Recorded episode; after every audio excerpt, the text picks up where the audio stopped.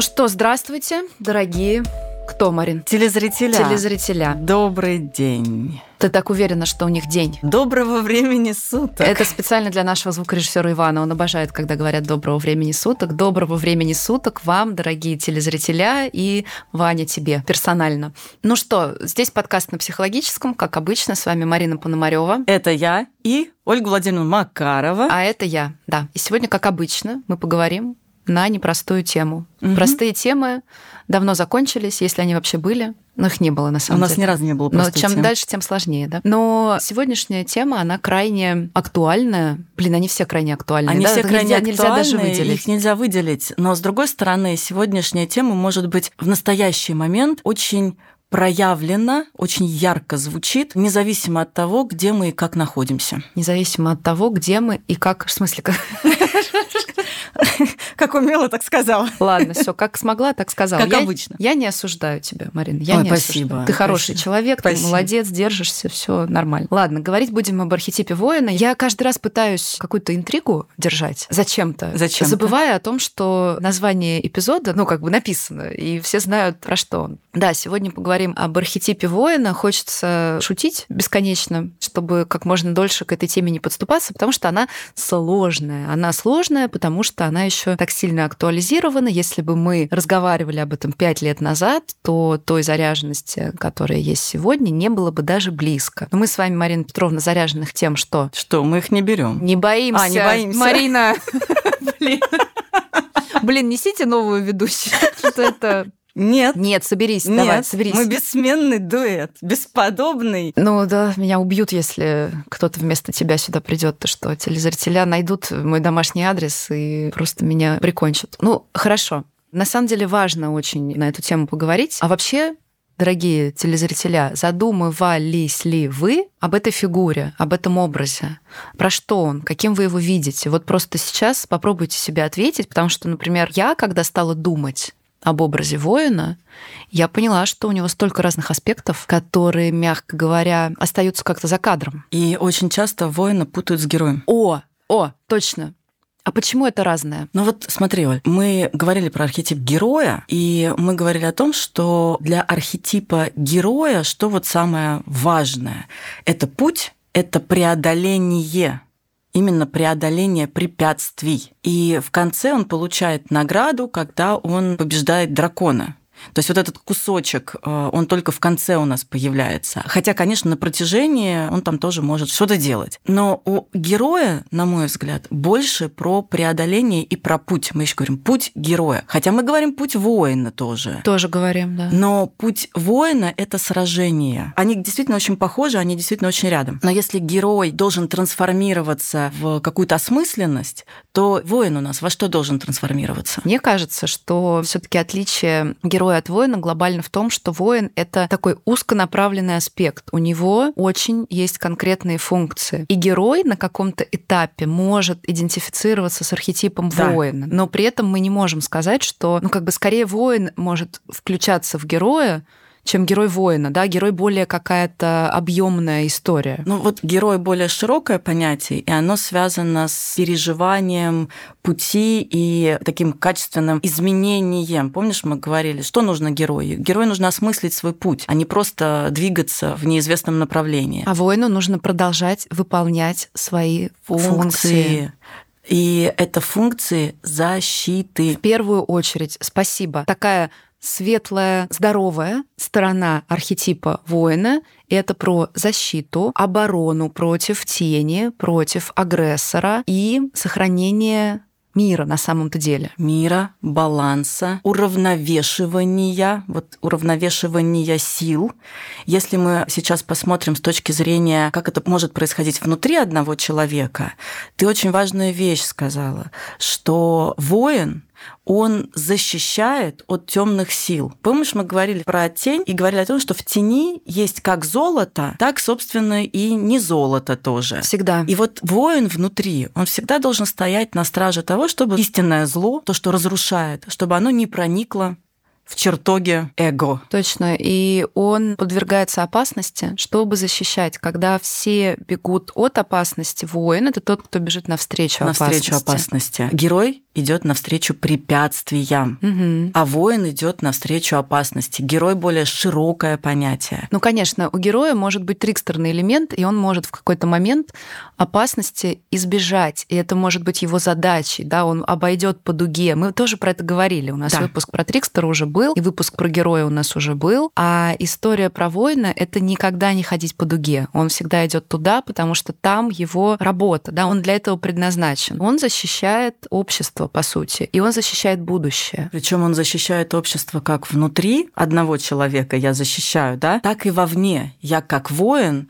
да, я ориентирован на это будущее, я ориентирован на защиту от, на сохранение целостности, на сохранение неприкосновенность личных границ. Ну, какая важная функция. И у нас воин сопряжен с какими эффектами? Агрессия. Да, ярость. Воин — это агрессия, гнев. это ярость, это гнев. Не путаем с раздражением, потому что раздражительный воин — это уже не воин. Раздражение недостаточно да. для воина. Это же спектр, и как раз-таки там на одном конце спектра у нас раздражение, а на другом конце спектра у нас ярость. Угу. Здесь уже эффект. И, конечно, раздражения недостаточно для того, чтобы быть воином. Здесь нужна уже такая мощная сила, которая ведет. И вот все художественные произведения, кинофильмы, какие-то сюжеты, литература, кино, картины, ну, изобразительное искусство, скульптуры. Как правило, воина мы каким видим? Это огненный. Угу. Ангел с огненным мечом. Это вот тот самый человек или персонаж, который вот как будто всегда стремится вперед. Вот это вот идти вперед, закрывать собой, защищать, и это на энергии ярости. И все фильмы, которые содержат вот эти элементы воинственности, они же всегда связаны с сюжетами, где кого-то обидели кому-то несправедливо что-то сделали. Человек становится воином. Ну вот возьмем голливудские сюжеты. Давай. Слепая ярость. Я вспомнила. Это фильм такой? Да. О. Старинный фильм, там, 90-х, мне кажется. Там «Крепкий орешек», «Пятый элемент». «Рэмбо», «Первая Рэмбо, кровь». Пер...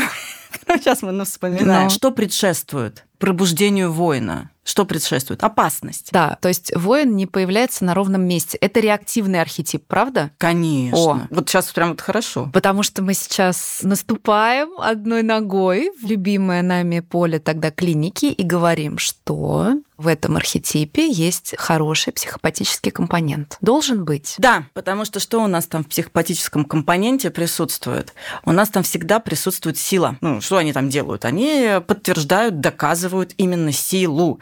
И в этом самое большое, если вот мы сейчас чуть-чуть в клинику идем, это главное отличие, например, между психопатическим и нарциссическим. И нарциссом. Угу. Нарциссический Хрупкий всегда очень. преследует цель самоутверждения, а психопатический всегда преследует цель силы. И нарциссическое, оно очень хрупкое, а психопатическое, оно вот как сталь. Угу. И вспомни даже та же самая Нэнси МакВильямс, которая писала о том, какая задача терапии у антисоциальных и в том числе психопатических. Научить их думать между стимулом и реакцией. Да, да. Потому что они действительно, они сразу мгновенно кидаются на защиту, и защитой у них является ярость. Ну, это эффект, который сразу появляется, да, и важно давать себе перерыв и не погружаться сразу в этот эффект. Какие у нас мифологические образы соответствуют архетипу воина. Кто у нас воин? Арес. Арес, Марс. Марс. Афина. А, точно, конечно, Афина Паллада. И мне кажется, что вот говоря об Афине, тут есть такая подсказка и ключик, потому что вот хорошо, мы говорим, есть психопатический компонент, да, есть аффект, есть ярость. Марин, это же просто какая-то безграничное направление на уничтожение, да, ярость, аффект, психопатия, все пошли, всех раскидали, да, да почему мы говорим, что это воин, что это важно, что у него важные функции. Вот мне кажется, что символически есть ответ в Афине. Афина — это образ, который очень в голове очень рассудительный, хладнокровный. Ну, он феминный, да, угу. но это образ такой женщины, которая всегда взвешивает, рассуждает, она аналитичная, она рациональная. Она появилась из головы Зевса. Она родилась не так, как обычно рождаются люди, а Зевс в пику Гере ее без участия Геры создал, да, и Гера была в ярости из-за этого как раз-таки, да, что вот он взял и сам, значит, без меня, без жены сделал этого ребенка. Афина, она была его любимая дочь. Да, она любимая дочь Зевса, позитивный отцовский комплекс, да, здесь, ну ладно, потоптался. Не могу не отметить это. Делайте, что хотите с этой информацией, раскрывать не будем, возвращайтесь. У, У нас, нас есть, есть и про отцовский много. комплекс, и про отцовскую фигуру, и про Зевса мы говорили. Вот можете вам домашнее задание, да, чтобы понять образ Афины, можно вернуться это соотнести. И тогда мы говорим о чем? Что вот, например, Афина, вот образ Афины, репрезентация необходимости этой паузы между стимулом и реакцией для того, чтобы быть воином. Это делает воина воином. Он не впадает в слепую ярость, он не впадает в аффект, хватая меч и разрубая всех вокруг, не понимая, где он находится. То, что аффект это вот так. Но это тогда негативный аспект воина, когда он впадает в этот аффект. Да. Мы с тобой всегда говорим, что есть позитивный и негативный аспект. Вот позитивный аспект воина – это защита. Позитивный аспект воина – это Афина, которая думает, которая хладнокровно думает, которая всегда очень точечно бьет. Она же такая была еще и хитрая очень. И здесь как раз-таки появляется у нас тот воздух, пространство между аффектом и реакцией. И воин – это еще и стратег, который должен разрулить, разобрать как шахматную партию. Опять же, да, чтобы превратно наши слова не поняли, да, потому что сейчас я знаю, начнут делать репосты и писать «воин – это психопат». Нет, как раз-таки отличительная черта психопатии – это невозможность стратегически мыслить, ну, в том смысле, что невозможность в клинической психопатии, есть социально очень адаптированные психопаты с прекрасными стратегиями, но это обычно люди, которые размещают эту свою часть в нужном месте, которые работают в госкорпорациях, угу. в политике, в военном деле как раз-таки, да, там есть возможность уже на этом уровне развития там делать стратегию. Но в целом вот такая базовая психопатия, одна из прям вот по хрестоматии черт, это невозможность предвидеть последствия своих действий. И тогда мы отмечаем, что воин может задумываться и предвидеть последствия своих действий. Да, важно. Вот она, Афина здесь. А негативный аспект – это та самая слепая ярость, когда уже воин идет не защищать, а уничтожать. А уничтожать. И, по сути, негативный аспект воина – это убийца. Конечно. Если мы вспомним разные направления восточных единоборств, то там очень много направлений, которые учат человека не нападать, то есть все вот эти единоборства, они связаны с не нападением, а прежде всего с предотвращением защитой и предотвращением. Ну, Марин, давай так. В целом, в здоровом таком проявлении, да, это, конечно, всегда про защиту, потому что ни в одной стране мира нет Министерства нападения. Везде Министерство обороны. Угу. Опять же, да, то есть это про такое вот, как это задумано, такая здоровая история с воином. Но как мы знаем, как у мы архетипа, знаем. как и у всего, есть две стороны, и он может поворачиваться любой. Что мы хотим сказать про воины? Вот что важное, потому что я так понимаю, что нам все равно придется наступать на темы, которые звучат сейчас. Конечно. Почему мы о нем говорим? Ну, конечно. Потому что сейчас этот архетип, мы видим, как он проявляется в каждом из нас. Вот он актуализирован в каждом из нас. Мы даже можем об этом не подозревать. Давай поподробнее. Нынешние обстоятельства, на самом деле обстоятельства последних трех лет, именно последних трех лет, это обстоятельства, связанные с угрозой жизни и буквально, и символически. Экзистенциальная угроза. По появилась в поле зрения не абстрактная, а конкретная экзистенциальная угроза, да? Абсолютно. И она появилась, когда у нас начался еще ковид, когда вот это облако ковидное повисло над нами, и, по сути, мы вот как раз-таки были вот в таком осажденном пространстве, где мы сбились в кучку в совершенной панике, и был один большой общий враг это вот пандемия, которая, ну как чума, которая там сто лет назад была, которая там человек за человеком уносила, уносила, уносила. И, конечно, в этот момент ну, невозможно было не актуализироваться воину, потому что нужно было себя защищать. Нужно было защищать друг друга, нужно было защищать пространство. То есть мы, в принципе, были повернуты на защите, прям повернуты. Сколько мы до места мыли, святой водой окрапывали себя и друг друга. Ну, ты вспомни, когда только а началось. я сейчас окрапляю святая вода, знаешь, лишней не будет. Выходишь из дома, никогда не знаешь, с чем можно встретиться. С чем можно столкнуться Конечно, на улицах. Да. Это правда. Я шучу, если что. А, надо осторожнее, надо, да. Отлетевшие даже не скрываем. Не скрываем, да. Тут как бы для кого-то может Здесь быть сюрприз. Здесь вы нас не подловите, ребята. Не, ну про святую воду я пошутила. Но я думаю, что по-всякому бывало. Это пусть останется загадкой. Пусть телезрителя немножко... И телезрителя такие, охуеть, вот это загадки пошли. Мы на такое не подписывались. Ну так вот, я сейчас хочу просто задвинуть свою ебанутую гипотезу, о том, что вот то, что происходило, когда начался ковид, по сути, это у нас неизбежно актуализировался этот воин. На мой взгляд, этот воин актуализировался криво. Так, давай, Ольга Владимировна, человечек уже не такой свежий, давай помедленнее, давай будем разжевывать. Ольге Владимировне надо разжевывать. Так, Ольга Владимировна, смотри. Во время ковида актуализировался воин. Почему? Потому что мы почувствовали угрозу и некого внешнего врага, да. который был ужасен и психотичен тем, что он был невидимый. Невидимый. И, возможно, это отчасти послужило причиной, почему архетип актуализировался криво. Да, потому что условия изначально психотические, говоря нашим языком. Что-то проникает в твое тело невидимое и может тебя убить. убить. И других через тебя И других убить. через тебя убить. И ты не понимаешь, против кого воевать, от кого защищаться. Защищаться от внешнего, но оно незримо, его не видно. Ты не можешь взять за руку вирус и сказать, слышь ты, какого ты тут пришел.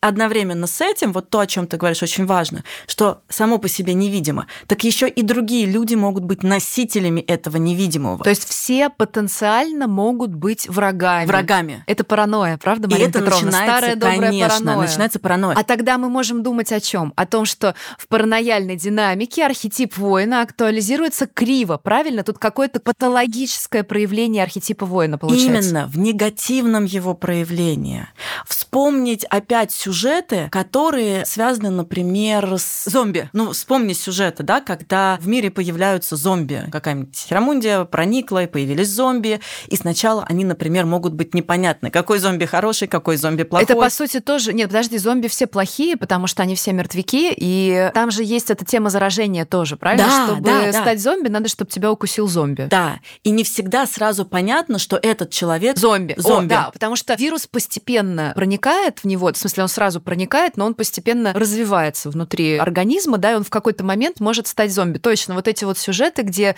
ученые оказались в закрытой лаборатории подземной, там 20 человек, и вот постепенно их начал поражать вирус, но непонятно кого. Что происходит, если мы говорим на нашем языке? Происходит невероятное расщепление. Расщепление. Прям О. пиздец на две части раскол. В буквальном смысле. Что есть какие-то хорошие и есть какие-то плохие. И надо разобраться, кто эти хорошие и кто эти плохие. Расщепление, которое вызвано активацией примитивной защиты, очень сильным регрессом в условиях травмы.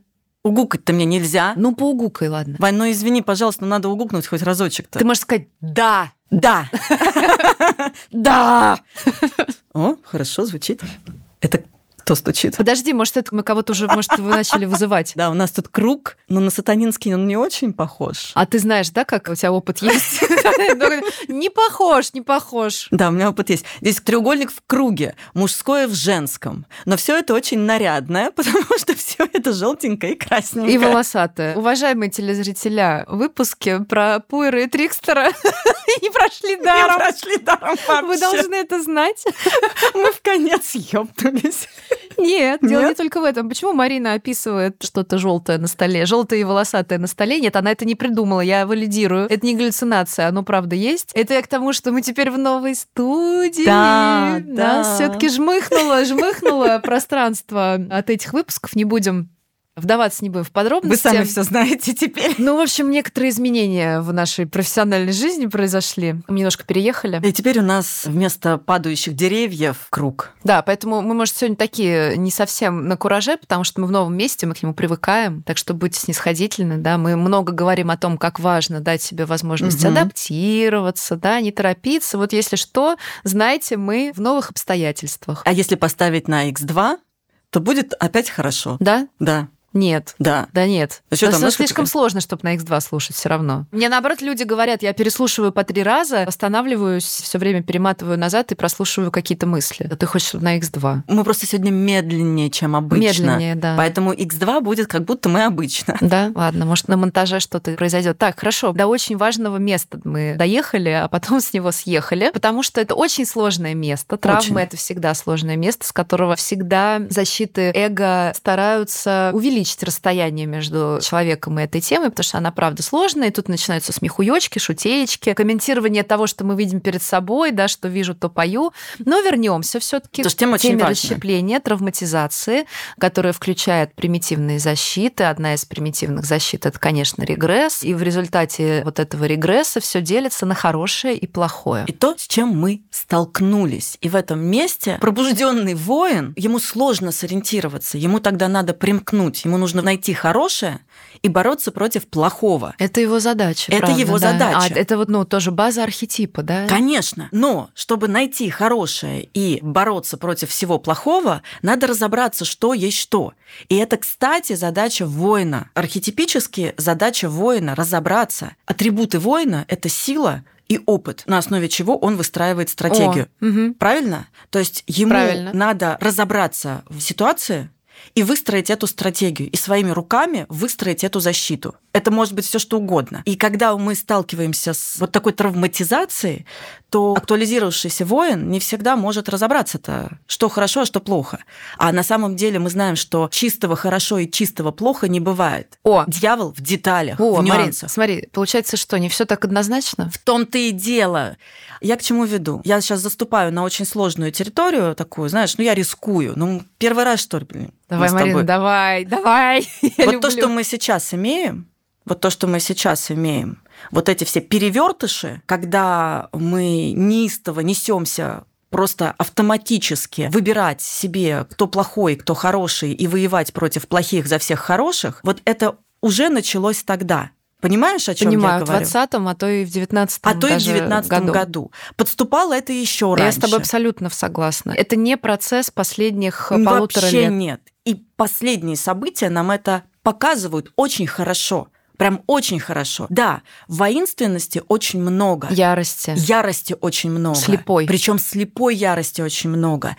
И мы остаемся в этом расщеплении, когда мы неистово несемся выбирать хорошее и воевать против плохого. А это расщепление.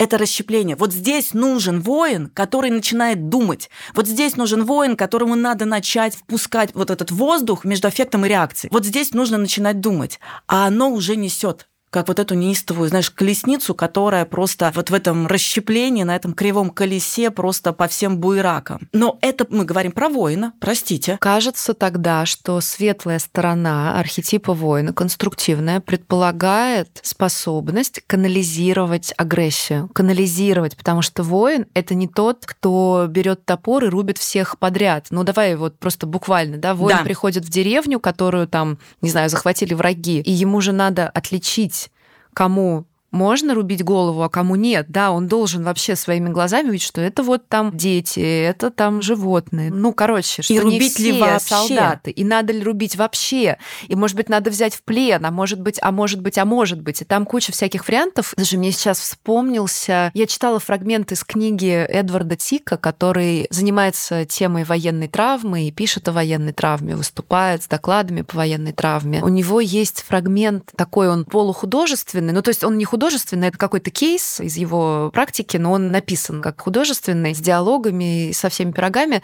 Речь идет об афганской деревне и американском солдате в Афганистане. И там описана сцена, как солдаты видят, как бежит мальчик, ну, подросток, мальчик-подросток, и вот как раз-таки все солдаты говорят, ну, там есть группа какая-то, я не знаю, как правильно там это называется, эти подразделения, но, в общем, какая-то группа сидит на какой-то позиции, и вот выбегает мальчик, они говорят, стреляем, огонь, ну, как бы убиваем, потому что мы уже видели сто раз таких мальчиков, он сейчас, значит, либо приведет врагов, которые нас уничтожат, либо сам в нас там гранату бросит. И один из воинов, как раз-таки, я так понимаю, что пациент Тика, он говорит нет. И он, видимо, в этой группе, ну, как бы имел право голоса там, да. Он говорит, нет, убираем оружие, да, мы не стреляем в детей, мы не убиваем детей. Они говорят, ты что, мы таких мальчиков, уже сколько таких мальчиков, его специально сюда заставили выбежать, чтобы он уничтожил нас. Он говорит, нет, мы не убиваем детей, мы не стреляем в мирных мирных, мы не стреляем в гражданских. Ну и, в общем, там есть накал, да, мальчик куда-то бежит, они идут за ним, как-то его выслеживают, куда он их приведет, и люди из этой группы постоянно, знаешь, на каждый абзац они говорят, вот сейчас надо стрелять, вот убей его, убей его, нас точно прикончат. Они в итоге попадают в какой-то дом, мальчик забегает в дом, в доме оказываются еще дети, он там поднимается на чердак, оказывается, что там прячутся еще дети, он прячется к ним, и оказывается, что там живет семья, там мужчина и женщина, и эти дети, ну, они действительно были гражданские, и им нужна была защита. И вот этот вот, простите меня, пожалуйста, если дослушают военные за мою некомпетентность, как это правильно, он не командир, но он вот как-то лидирует эту группу, и вот то, что он не позволил их уничтожить, ну, как бы их жизни были сохранены, и там есть дальше трогательная история, как лидер этой группы, у него завязались отношения с этой афганской семьей,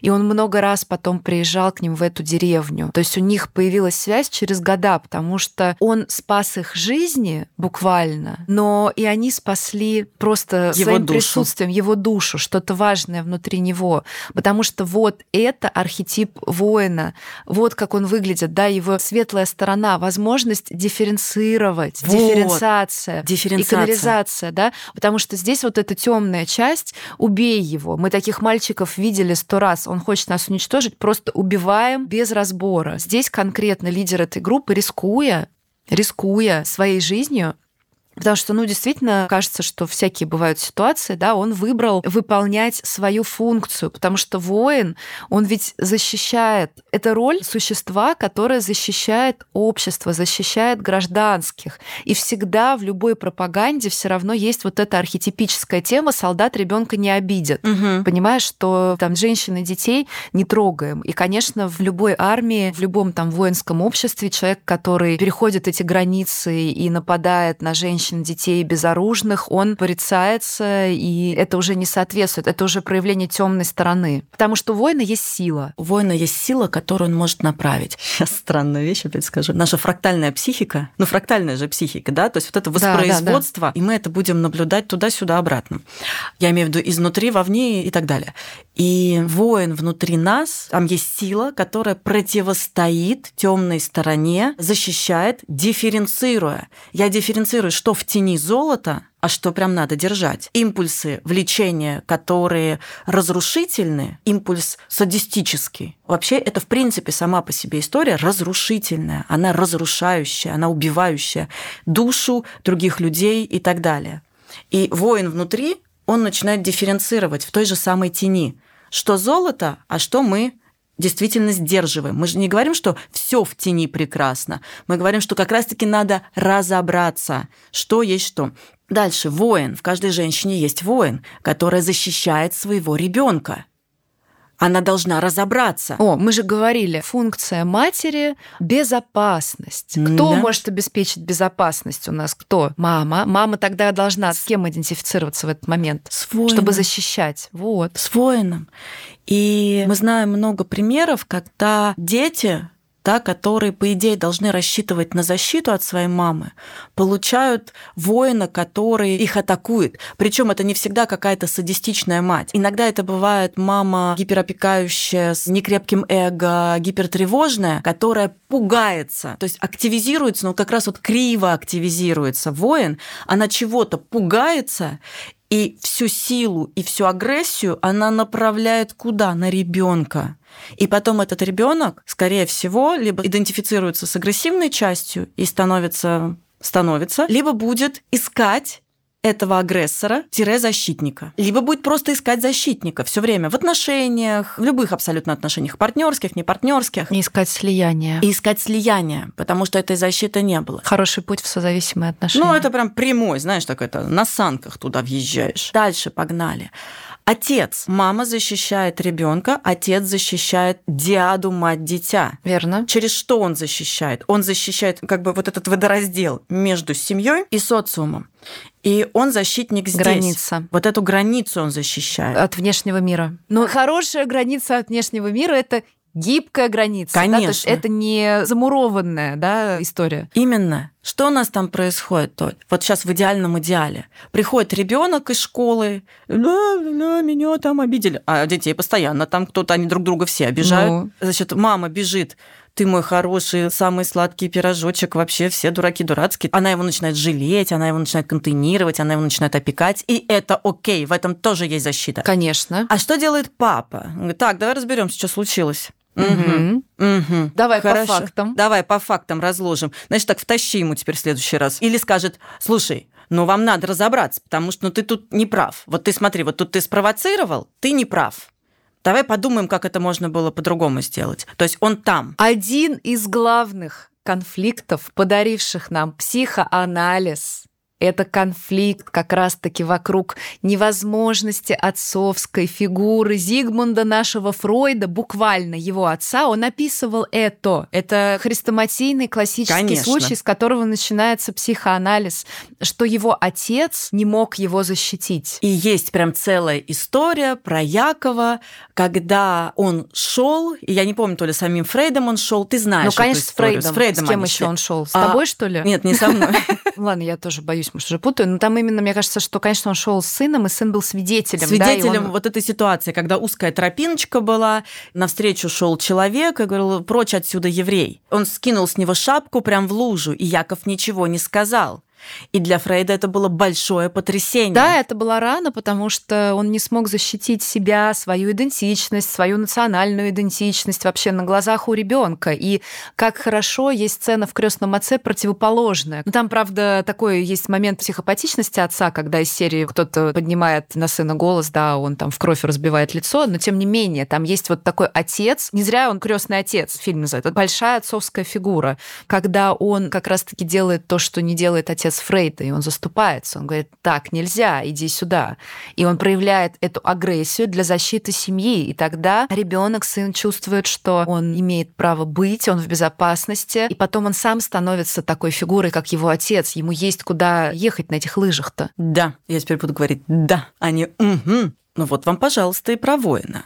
И здесь как раз-таки вот все эти примеры, они про то, что я способен, то есть когда у меня актуализируется этот воин, у меня есть две задачи. Первая – дифференцировать. Вторая направить канализировать. Силу. Ну да, дифференциация и канализация. И канализация. И дальше у нас вот эта сила направляется на защиту. А темная сторона это как раз-таки отсутствие всякой дифференциации, это слепая ярость, разрушение. и это разрушение и убийца, убийца, который уже не различает. Темная сторона архетипа воина, убийца — это это такой воин, который борется ради борьбы и ищет виноватых. У него нет цели. Вот она разница, понимаешь? И тогда, если мы смотрим на этот пример из условной деревни, да, куда приходит воин, когда у воина есть задача, есть цель, есть миссия, он делает это для чего-то, есть дифференциация, да, и тогда эта история канализирована, энергия канализирована.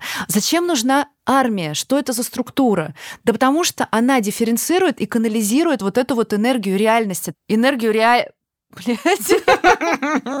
Энергию ярости ярости. Ты знаешь, ты это сейчас не сильно-то ошиблась. Два раза причем. Причем два раза. Вообще, М? я просто не смогла сказать другое слово. Да, да, да, я говорю одно, а понимаешь, выходит другое. Так вот, а воин, который приходит и сжигает всю деревню, да, это воин, который размахивает направо и налево шашкой. Тут нет дифференциации. Это борьба ради борьбы. И если мы посмотрим на то, что убийство происход... ради убийства, извини, Да, пожалуйста. и если мы посмотрим на то, что происходит сейчас, на вот это вот все однозначно этих сжечь тех тоже и прочее, и прочее, так это же констелляция вот этой темной стороны архетипа. Ищем виноватых, виноватых уничтожаем. После того, как уничтожили виноватых, все, значит, зацветут розы и будет прекрасный сад. Нет, но просто находятся новые виноватые. То есть это борьба ради борьбы, убийство ради убийства. Мы все время ищем виноватых, куда нам надо направить. Угу. И не важны нюансы. Вообще не важны нюансы. Ничего не важно в этот момент.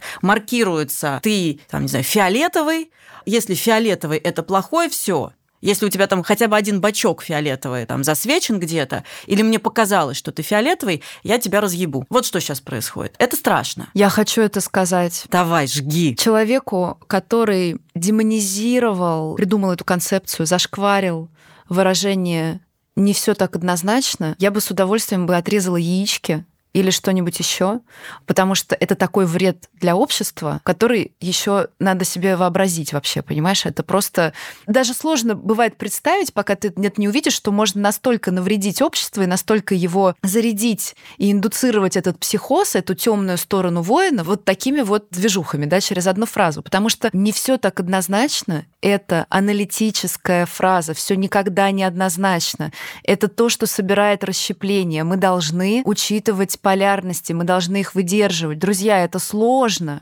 Это сложно, но надо делать психическую работу. Дифференциация — это сложно. Проще всего находиться в хаосе. Если вы погружаетесь в хаос, вы регрессируете, вы движетесь обратно в сторону нахождения в первичном бульоне. Все никогда не бывает однозначно. Никогда. Вот я теперь поняла твою мысль. Я не сразу ее да поняла. я сама, я не сразу ее смогла сформулировать. Потому что сначала я подумала о том, что нельзя говорить, все не так однозначно. Нет, я сказала, что я, я сказала, что я хочу отрезать яички тому, кто зашкварил эту фразу, да, точно, сделал да. ее, что вот в приличном обществе нельзя все не так говорить. однозначно, нельзя говорить. А я смотрю, говорю, вы идиоты. Вы идиоты. Я поддерживаю Ольгу Владимировну сейчас. Спасибо. Я абсолютно тебя поддерживаю в этом, потому что это наша действительно очень аналитическая нить, когда мы собираем буквально собираем и удерживаем.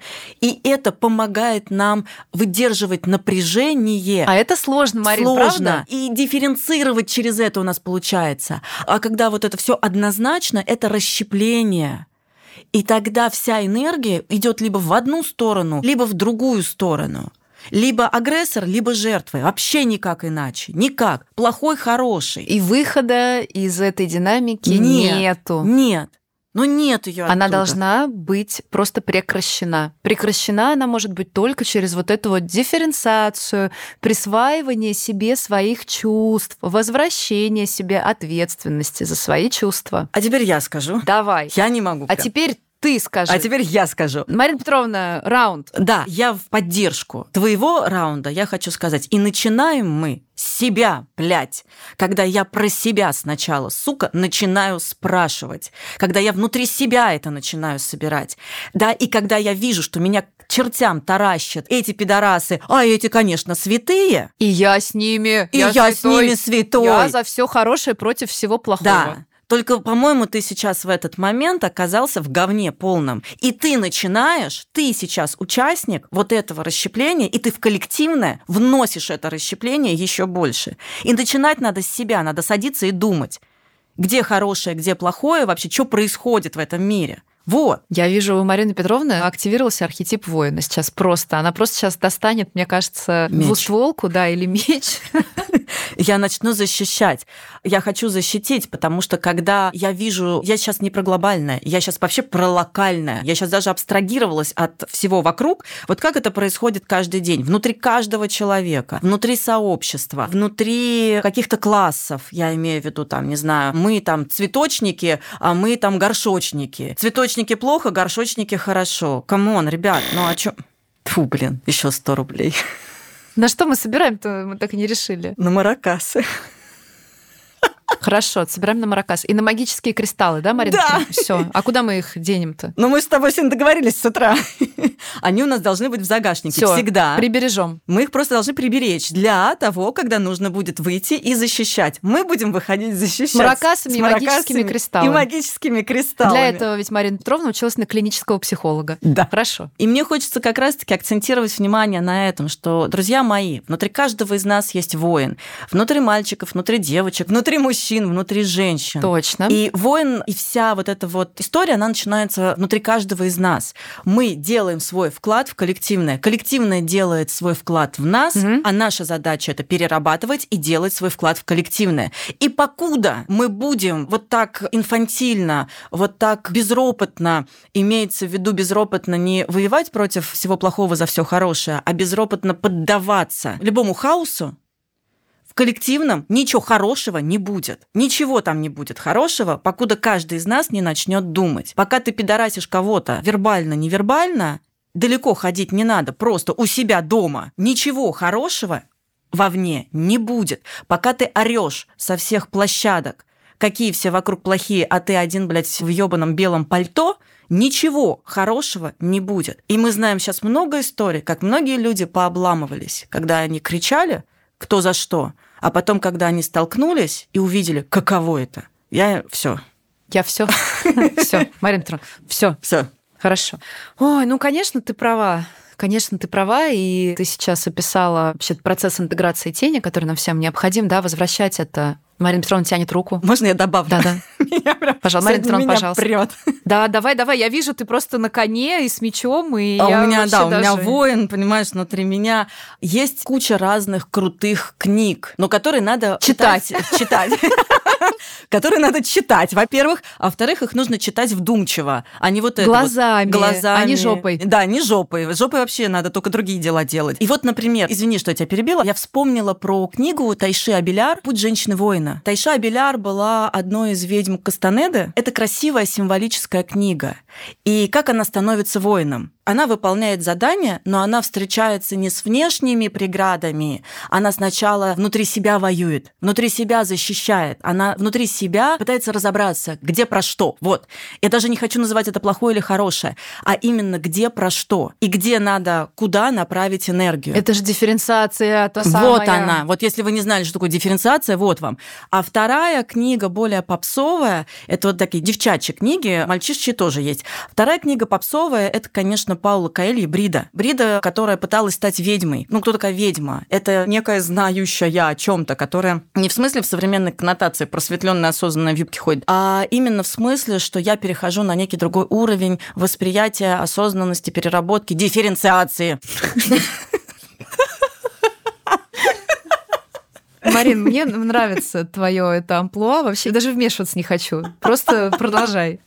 Но я уже закончила. Не, я вижу, что ты еще не все сказала. Чувствую, еще не все сказала. Короче, я говорила про Бриду, и там она тоже сначала, она же идет в лес, по сути. Она ищет себя. Сначала она ищет внутри себя. Вот теперь я все сказала. Мальчишечьи книги я не помню, но можно почитать что-нибудь посмотреть кино. А что правда? А что мальчишечи, что нам порекомендовать? Рэмбо, первая кровь или что?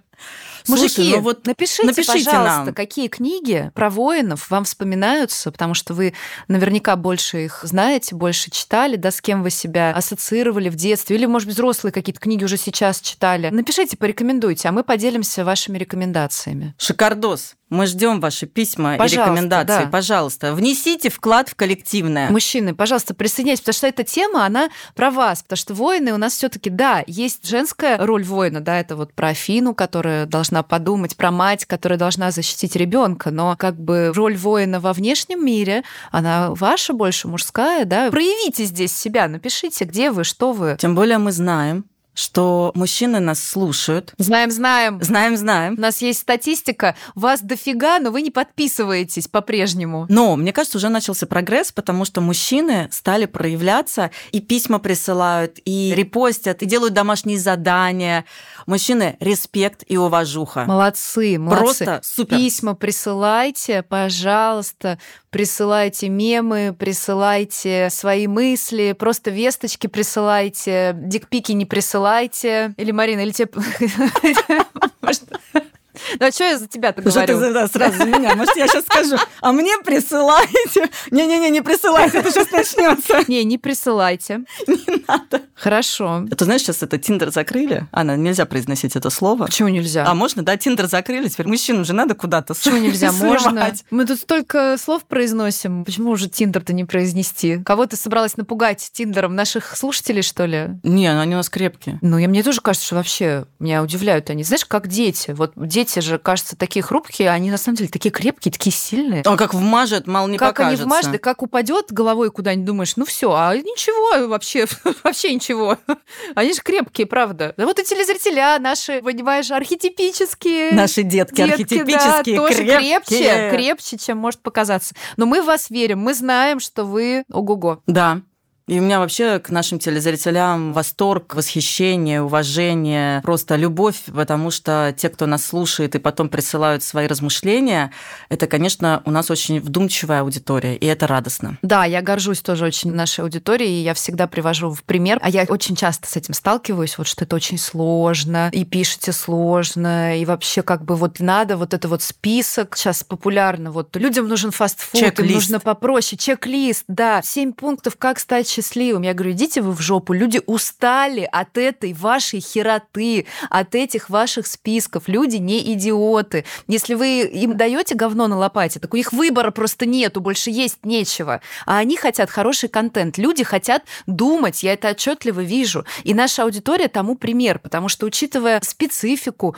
узость тем, которые мы озвучиваем, сложность языка, я себя прекрасно помню на первых юнгианских супервизиях. Я не понимала ничего, что говорят. Я никогда не забуду этот день. Этот день, который просто изменил мою жизнь, когда я пришла уже с хорошим высшим образованием, знаешь, с хорошим опытом работы, из интеллигентной семьи. У меня словарный запас интеллектуальная, большой, ты, да, начитанная. книг столько прочитала. И я просто сажусь такая, ну давайте, и не понимаю нихуя вообще, просто незнакомых слов 70%. что происходит? И при этом я понимаю, что люди на русском разговаривают. Язык русский, буквы знакомые. И я понимаю, как сложно продираться через то, что мы с тобой говорим, через эти концепции. Они могут быть такими неоднозначными, они должны быть неоднозначными, потому что мы сказали, да, что все неоднозначно, все сложно, мир сложный, человек сложный. И когда он регрессирует, и когда он пытается себя упростить, это плохо, ребята, это вообще грешновато. Вы просто уничтожаете душу свою, понимаете? И мы вам веревочку бросаем, говорим, давайте, идите к нам. И какое количество людей готовы за эту веревочку схватиться? Я восхищена. Да, вообще, Я знаю, конечно. как это сложно. Да. Вот, поэтому мы даже не пытаемся упрощать, потому что мы знаем, что вы разберетесь, вы поймете, мотивация огромная, еще за собой подтянете еще 100 человек каждый. Так что давайте, погнали. Не просто так я это говорю, это не просто у меня трогательная, значит, минутка рефлексии. Вот место, где воин да! себя проявляет если говорить не только о буквальном, а о символическом, здесь нужно брать меч, здесь нужно брать щит, потому что если его не брать, вы берете это говно на лопате и говорите, люди хотят говно на лопате. Да пошли вы нахер со своей лопатой, сами это ешьте. Ольга Владимировна, а я уж кричать начала. Да, да. А можешь с такой же интонацией сказать только угу, угукнуть. О, класс. Ну так дело, говорит Ольга Владимировна дело. Вот так вот. И вот так вот этот архетип проявляется и у мужчин, и у женщин в самых разных ситуациях. И в жизни, на работе, когда вам нужно взять этот меч и отстоять себя. В любой конфронтации воин выходит вперед, он работает, да, и мы же понимаем, что все сложно. Это не то, что вот вы воин, и все, и вот берете, значит, сапоги, портянки и пошли, копаем от восхода до забора. Нет. Это про то, что в какие-то моменты оно выходит на передний план. В некотором смысле, чтобы участвовать в любой дискуссии, угу. даже высоконаучной, нужна эта часть, нужна способность защищать. Я сейчас вспомнила, как я защищала кейс на базовой юнгианской программе, и я помню, как я представила кейс, защитила его, ну, это выпускная работа, и комиссия ушла, значит, совещаться, они ушли, вернулись, и мне дали такую обратную связь. Я защитилась на 5, и мне сказали, Ольга, ну, честно сказать, это там немножко авансом, да, тут 5 с минусом, минусом, но мы ставим вам 5,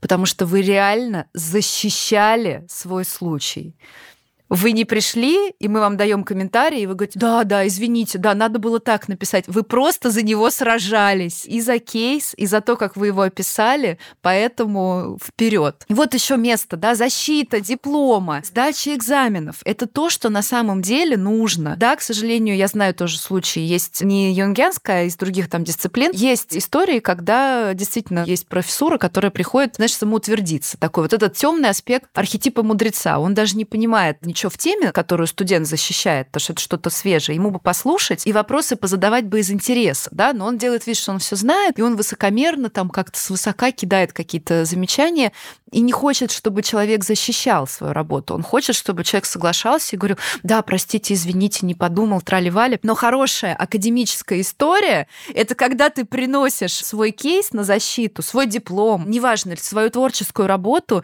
достаешь меч и начинаешь сражаться просто просто. Вот. И любая научная дискуссия строится на этом. Ребята, наука на этом строится. Именно. Именно. И еще раз я тогда повторю, что воин, он прежде всего внутри, и когда мы умеем его доставать в нужный момент и калибровать то, что он делает, это уже огромный, огромный ресурс. Огромный ресурс, Правда? конечно.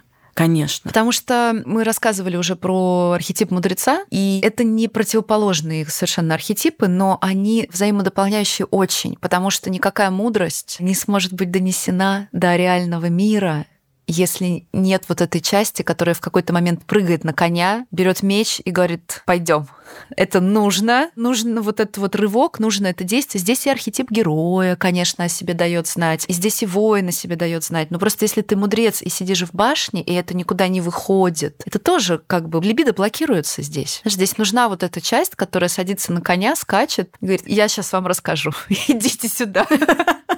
Как мы с тобой. Ну да, да, это вот, ровно, понимаешь, та часть в тебе и во мне, которая придумала этот подкаст. Она еще и трикстерная, потому что да. это, мягко говоря, необычный подкаст по аналитической психологии. Ну, во-первых, он единственный. Во-первых. Во-первых. Во-первых. Во-первых, на секундочку, как бы он единственный, да. А во-вторых, он, ну, как бы необычный. Необычный. Не, немножко необычный, Мягонько, будем так, так скажем. говорить. Да. Необычный, необычный. И мы его защищаем. Да.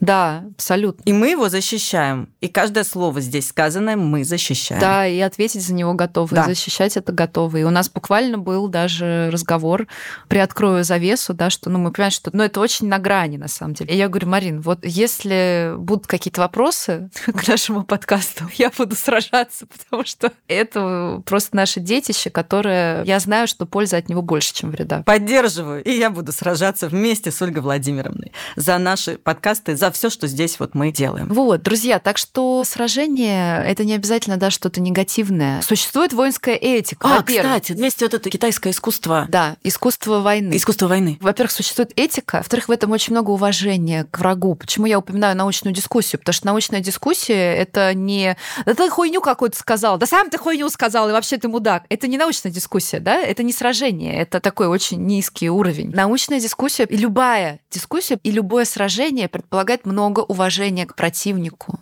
Понимаете? Вот это про это. Это не про то, что я сейчас приду и вас всех тут заебашу, а это про уважение к другой стороне. Это про то, чтобы видеть Бога и на другой стороне тоже. Ребята, это уровень, конечно, сейчас кажется недостижимым, но давайте стремиться, блядь, туда, давайте. Иначе куда? Иначе, Иначе куда, куда стремиться? Иначе мы идем туда в распад. Вот в это расщепление. В разложение. В разложение. Да. да. Зачем я сказала это с такой интонацией? Не знаю, не знаю. Может подумать об этом на досуге. Ну, я вообще с такой интонацией не разговариваю. Что сейчас из меня вырывает? Это мы уже кого-то вызвали через уже эту вот штуку. Тут у нас да. этот магический круг. Круглую, да. Так, ну пойдем пообщаемся с тем, кого мы вызвали. Задание дадим? Давай дадим. дадим. Подумайте, где вы защищаете свое. Потому что воин хороший воин, хороший аспект архетипа воина, он защищает самостное. Да. Вот что. И поэтому подумайте, О, где, вы, где, где вы идете в это сражение, чтобы защищать самостное. Что вы защищаете? Марина Петровна любит повторять, какому богу ты служишь. Абсолютно про это вопрос. Какому богу ты служишь? Ты идешь с мачете резать все направо и налево ради насилия из-за того, что ты считаешь, что все неправы, те, к кому ты пришел, да, и ты ищешь виноватых, и ты хочешь уничтожить якобы какое-то зло физически, риски. Или ты защищаешь самость. Если ты защищаешь самость, ты воин. Кстати, мазохизм — это тоже темная сторона воина. Как и садизм. Как и садизм. Абсолютно. То есть какому богу ты служишь? Кого ты защищаешь? Или не защищаешь, а рубишь просто направо и налево себя или то, что вокруг. Поэтому да, вот вам задание, а мы пойдем. А мы пойдем. А мы пойдем. Пока. Пока. С вами были Ольга Владимировна. Это я. Макарова Ольга Владимировна, вот сидит красивая блондинка, и Марина Петровна Пономарева рыжая. И рыжая здесь. Рыжая Марина Петровна, рыженькая. Да. Все, не, пока. не путайте, не путайте. Не путайте, Все. не путайте. Пока. Пока.